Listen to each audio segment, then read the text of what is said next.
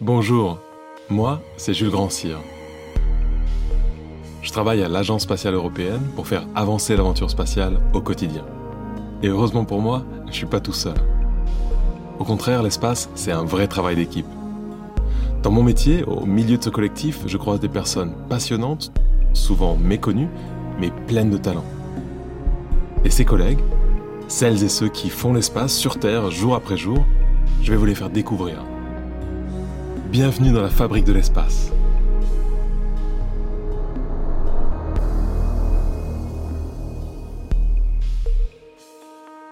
Vous avez peut-être essayé comme moi de faire pousser des plantes sur votre balcon, avec plus ou moins de succès. Imaginez-vous un instant cultiver des plantes dans l'espace, voire sur une autre planète. Ça paraît dingue. Eh bien, figurez-vous que cette folie, c'est le quotidien de mon invité. Elle travaille à la NASA et en l'entendant, vous allez comprendre que c'est une femme hors du commun.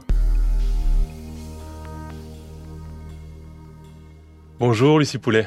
Bonjour Gilles Gancier. Alors Lucie, on, se connaît un petit peu. On n'a pas eu encore l'occasion de, travailler ensemble, mais en revanche, on a des amis en commun, surtout un en particulier. Romain Charles. Exactement, Romain. Euh, Romain, c'est le Français qui a participé à, cette mission Mars 500, euh, une mission unique en son genre et encore euh, inégalée aujourd'hui d'ailleurs, qui simulait un voyage aller-retour vers Mars en 520 jours. Et toi, Mars, ça te parle aussi, non? Mars, ça me parle un petit peu parce que j'y ai passé 4 euh, mois. Enfin, 4 mois sur euh, une simulation euh, de Mars. En Floride, si je comprends bien, tu es ingénieure-chercheuse en physique-chimie des procédés à la NASA, au Kennedy Space Center. Le Kennedy Space Center, c'est le grand centre de la NASA en Floride. Chercheuse en physique-chimie des procédés, qu'est-ce qui se cache derrière tout ça? Je fais de la, recherche voilà, en génie des procédés, mais appliquée aux plantes, dans des environnements de gravité réduite pour l'espace. Donc moi, je, je travaille avec le groupe du Kennedy Space Center qui s'occupe de la croissance des plantes dans l'espace pour nourrir les astronautes lors des futures missions. Le but ultime de faire pousser des plantes pour les astronautes, c'est quoi? Le but ultime, c'est d'arriver à nourrir les astronautes dans l'espace qui soient autonomes de la Terre et qu'on puisse avoir voilà, des missions longue durée sur Mars, par exemple, sans avoir besoin de dépendre de la Terre pour la nourriture.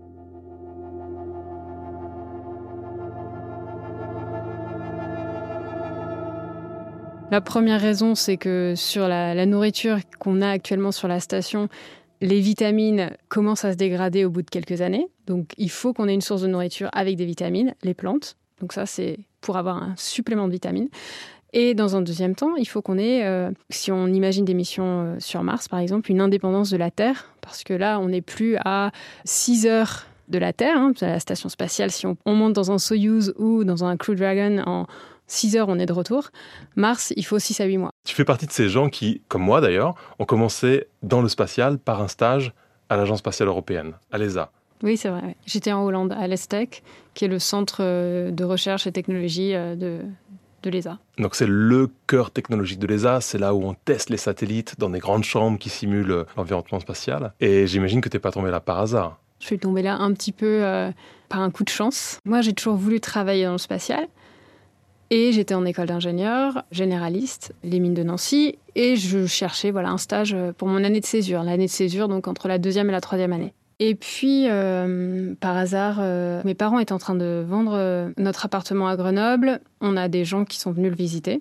Et il se trouve que la personne qui est venue le visiter travaillait à Biomérieux à Grenoble. Et Biomérieux, c'est un laboratoire qui travaille beaucoup avec l'ESA, notamment avec la Station spatiale internationale, mais aussi avec le projet sur lequel tu vas travailler ensuite. Voilà, le, projet MELISA euh, de l'Agence spatiale euh, européenne. MELISA, c'est l'acronyme de Micro Ecological Life Support System. Donc, c'est euh, les systèmes support de vie microécologiques alternatifs. Donc, là, traduit comme ça, c'est pas très très joli. Et en fait, la boucle MELISA, on parle de boucle parce que tout est recyclé. La boucle MELISA, c'est un écosystème artificiel. Le but du projet, si je comprends bien, c'est de recréer un écosystème artificiel à bord d'un vaisseau spatial ou sur une autre planète Voilà, c'est ça. Donc euh, écosystème artificiel avec euh, donc des micro-organismes, des micro-algues, des plantes, et on va avoir les micro-organismes qui, euh, qui dégradent les déchets de, de l'équipage, qui transforment ça en éléments simples qui peuvent être donnés à des plantes et à des algues, les déchets organiques, on parle des excréments et de l'urine. Voilà. Donc avec des procédés euh, bactérien, on transforme ces éléments, donc ces excréments et cette urine, en éléments que les plantes et les algues peuvent assimiler sans les toxines qu'on aurait si on n'avait pas ces étapes microbiennes. Et puis ensuite, on a le phénomène de photosynthèse qui va permettre à ces algues et à ces plantes d'utiliser le dioxyde de carbone des astronautes et le transformer en oxygène et en eau pure, parce qu'on a la transpiration aussi dans le phénomène de photosynthèse et ça nous permet d'avoir de, de l'eau pure euh, qui est utilisable. Et ton job à l'époque, au sein de ce projet, c'est quoi? Donc moi, je regardais les différents euh, aspects énergétiques de cette boucle Mélissa. Vraiment le bah, ce qu'on appelle un bilan énergétique. Donc euh, pour chaque compartiment, parce que chaque étape de cette boucle, en fait, on appelle ça un compartiment. Je regardais combien d'énergie entrait, combien d'énergie sortait et si on était à l'équilibre et voilà. Ce travail sur ce que tu appelles l'écosystème fermé, cette boucle fermée de support vie, ça t'a accompagné finalement euh, dans les étapes suivantes de ta carrière. On a parlé tout à l'heure de Mars euh, et de cette euh, expérience que tu as faite sur Mars. Et si je comprends bien, tu es resté quatre mois sur la planète rouge. Tu peux nous en parler? Pas tout à fait sur Mars. J'étais en fait à Hawaï sur un volcan.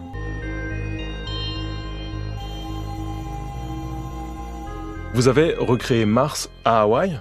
Oui, parce que c'est une île volcanique. Donc il n'y a, pas de, a pas de végétation dessus. Donc on est vraiment sur des paysages, euh, des paysages martiens, on peut dire, parce que euh, c'est volcanique, c'est des pierres rouges et brunes euh, partout.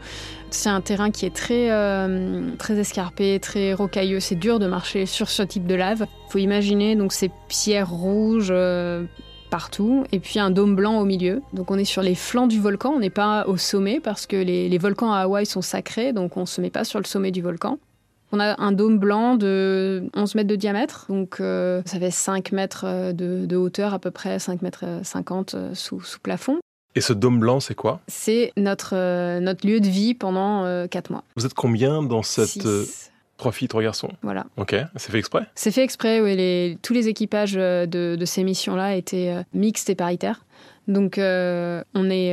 Enfin, je dis ces missions-là parce qu'il n'y a pas eu une seule mission dans, dans, cet habitat. High Seas, c'est le nom de la base. Il y en a eu en tout cinq, si je ne dis pas de bêtises, cinq. Donc, nous, on était la deuxième mission. Et puis, deuxième mission de quatre mois. Ensuite, il y a eu une mission de huit mois une mission de douze mois. Puis, une dernière mission de huit mois. Ce qu'il faut retenir, c'est que les trois missions du milieu, celles de 4 mois, de 8 mois et de 12 mois, étaient basées sur les mêmes hypothèses, les mêmes scénarios. C'était quoi le scénario alors? Le scénario, c'était de dire qu'une équipe sur Mars aura un très grand niveau d'autonomie par rapport aux, équipes euh, qui sont sur l'ISS à l'heure actuelle, et que donc on nous laissait euh, une autonomie quasi totale. C'est-à-dire que même dans le choix de nos rôles dans l'équipe, on nous a laissé cette autonomie. Il n'y avait que le commandant qui avait été désigné. Mais sinon, on a décidé de nous-mêmes euh, ce qu'on voulait faire.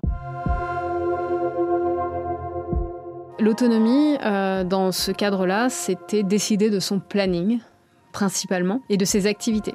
On avait certaines activités qui étaient imposées, mais euh, l'horaire ne nous était pas imposé à moins que ce soit une expérience qui devait être faite à un certain moment de la journée. Dans ce cas-là, c'était imposé. Mais sinon, euh, on était, euh, on choisissait notre emploi du temps. Tu es avec cinq autres personnes. Ces gens-là, tu les connais d'avant C'est tes amis? Non, non, je ne les connais pas. On s'est rencontrés une semaine avant le début de la mission. Et on avait discuté auparavant par visio et par téléphone pour organiser la mission. C'est tous des Français ah non, moi j'étais la seule française. On avait quatre Américains et un Canadien parce que c'est une mission qui était financée par la NASA, donc en priorité des gens qui étaient euh, américains. À peu près tous du même âge ou vous étiez En termes d'âge, on était entre 26 et 34 ans, quelque chose comme ça. Et on avait un membre d'équipage qui avait 60 ans. Et le commandant, c'était pas forcément celui qui a 60 ans? Ah non, non. Il avait euh, à peu près la trentaine, notre commandant. Ça pose des problèmes, ça? Euh, La disparité des, générations, des, des âges Ou est-ce que c'est un avantage dans un environnement clos pendant 4 mois? Alors moi j'ai trouvé que c'était plutôt un avantage parce que, bon, en plus, cette personne est un, neuropsychiatre. Donc euh, il a une approche des conflits qui est, qui est intéressante et il arrivait à les détecter assez tôt. Et donc c'était lui qui allait nous forcer un petit peu à en, parler euh, avant que ce soit un problème. Vous aviez ce psychiatre. Toi, tu étais la spécialiste des plantes déjà à l'époque? J'avais une expérience sur les plantes, mais j'étais euh, en fait ce qu'on appelle Mon grade, entre guillemets, c'était euh, Chief Scientist, donc euh, chef scientifique. Je, je, coordonnais toutes les expériences scientifiques euh, dans la base. Donc pour être sûr, quand on avait des expériences qui nous étaient données par des chercheurs extérieurs, que c'était fait, que c'était fait à temps, que les rapports étaient envoyés, que les données étaient envoyées. Et les autres avaient des, des rôles précis dans le groupe aussi? Ils étaient des spécialistes de, de, de telle ou telle matière? On avait une, une ingénieure aussi, donc euh, ingénieure à la NASA, qui était l'ingénieur du groupe. On avait euh, un qui est physicien de formation, qui était notre ingénieur système technologique. Ouais, il réparait beaucoup de choses. On avait notre euh, officier médical. Elle a une formation de microbiologiste au départ, et puis après une formation très étendue sur les premiers secours. Pas médecin, pas une formation médicale en soi, mais de l'expérience en fait. Euh, elle était euh, l'officier de premier secours, oui. Cette vie en autonomie sur Hawaï, dans ce globe, normalement vous êtes censé croire que vous êtes sur Mars pour que ça marche. À quel moment, toi, tu oublies que tu es à Hawaï À quel moment tu commences à t'imaginer que vraiment tu es sur une planète euh, étrangère? En fait, dès les premiers instants, je pense que ça dépend aussi à quel point on a envie de s'immerger dans la simulation. J'ai une tendance à réussir à m'immerger dans ce genre de choses assez, assez facilement. Mais bon, dès les premiers instants, moi j'avais l'impression d'être sur Mars. On ne pouvait pas sortir. Enfin, il n'y avait rien qui nous empêchait de sortir euh, formellement. Mais si on sortait, en fait, on cassait la simulation. Et on était là pour simuler une mission de quatre mois sur Mars. Donc on n'avait pas envie de, tout mettre en l'air. Il y avait, il y avait des, des, chercheurs qui étaient impliqués, toute une équipe derrière nous, nos coéquipiers.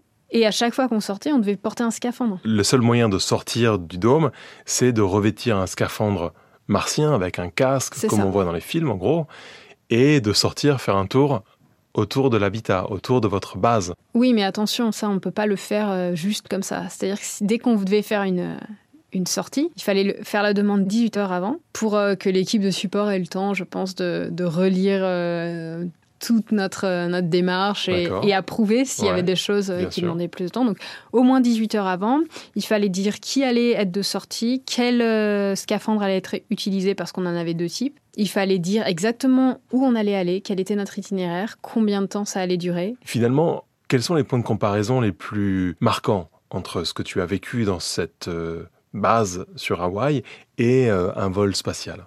Alors les aspects les plus marquants, on va avoir l'isolement parce que on est, euh, on est vraiment isolé de nos, amis et de notre famille pendant, pendant quatre mois. On n'a pas la radio, on n'a pas, on pas la télé, on n'a pas euh, les journaux euh, qui nous arrivent. On était très limité hein, au niveau d'internet parce que voilà, un message qui va de la Terre à Mars, c'est 20 minutes au plus loin quand les deux planètes sont au plus loin. Donc nous, on s'était mis dans la configuration pendant quatre mois où Mars et la Terre sont à 400 millions de kilomètres et donc il faut 20 minutes un message pour aller de la Terre à Mars et 20 minutes pour aller de Mars à la Terre.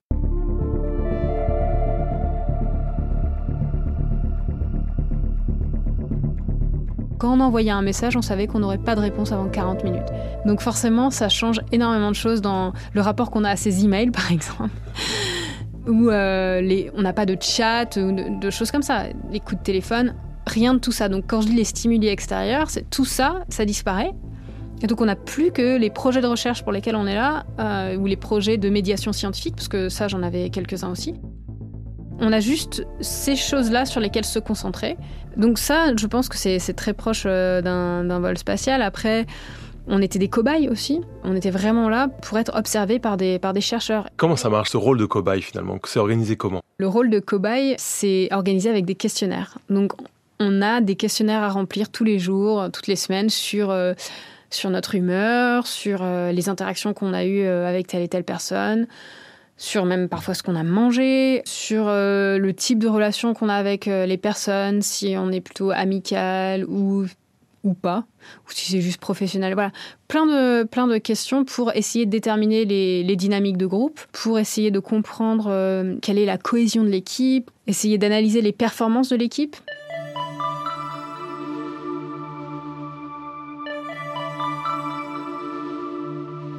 Tu t'occupais euh, déjà des plantes au sein de l'habitat Parce que tu nous as dit tout à l'heure, ton s'en intéressait les plantes, c'est l'espace. Est-ce que tu t'occupais déjà du jardin oui, alors en fait, j'avais. Euh, le projet de recherche principal, c'était d'avoir des plants de laitue et de radis qui poussaient sous différentes longueurs d'onde, donc différentes lumières, et de comparer leur croissance au bout de, euh, bah, elles mettent trois semaines à peu près à pousser. Donc voilà, au bout de trois semaines, quelle lumière nous a donné le plus de plantes Ces plantes, tu les as emmenées pour une autre étape de ta carrière. Tu es en ce moment chercheuse à la NASA sur justement la pousse des plantes en microgravité dans l'espace ou sur d'autres planètes.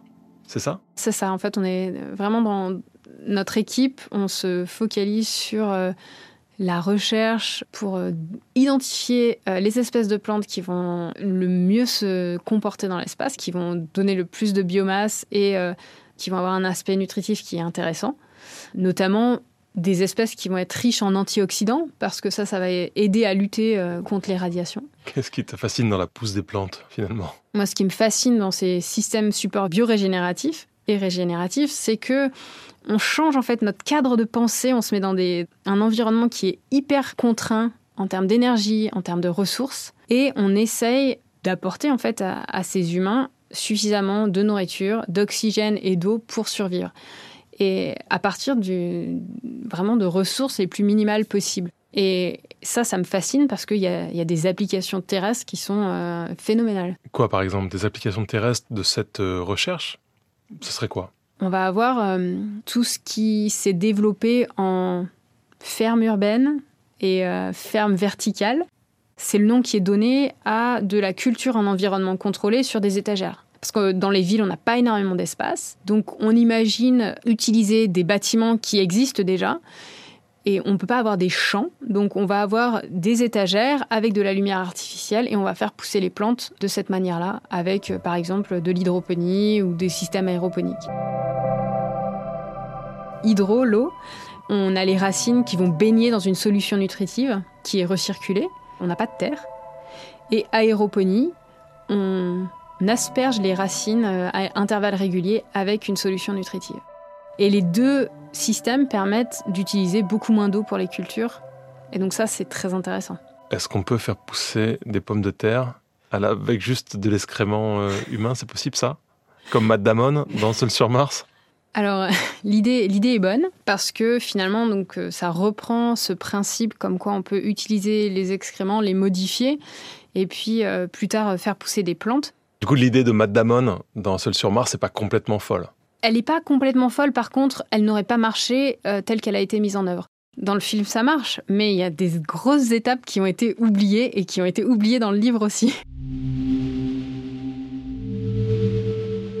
Lucie, un petit round de questions rapides avant de se quitter. Première question, quel conseil donnerais-tu à une jeune personne qui voudrait se lancer dans une carrière spatiale aujourd'hui? Alors, le conseil que je donnerais, c'est si le, domaine, en fait, parce que le spatial c'est très vaste, si le domaine n'a pas été identifié, de contacter plusieurs personnes et soit d'avoir euh, d'arriver à les rencontrer et de vraiment se rendre compte ce que c'est leur métier, ce qu'ils font, soit d'arriver à les même à les suivre sur toute une journée si euh, quand ce sera possible. Et surtout de ne pas hésiter à demander de l'aide quand on connaît des gens dans le spatial ou quand on connaît des gens qui peuvent nous aider à rencontrer euh, des gens dans le spatial leur demander de l'aide si on se pose des questions sur le parcours. Très important.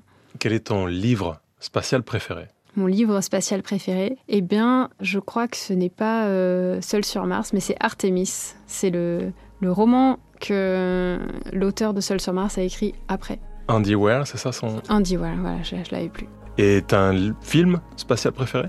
Oui, euh, Premier Contact. Ça se passe pas dans l'espace, mais c'est un premier contact avec des créatures extraterrestres et c'est fascinant. Lucie Poulet, merci beaucoup d'avoir été avec nous et d'avoir partagé ta passion du spatial. Merci de m'avoir invité, c'était passionnant.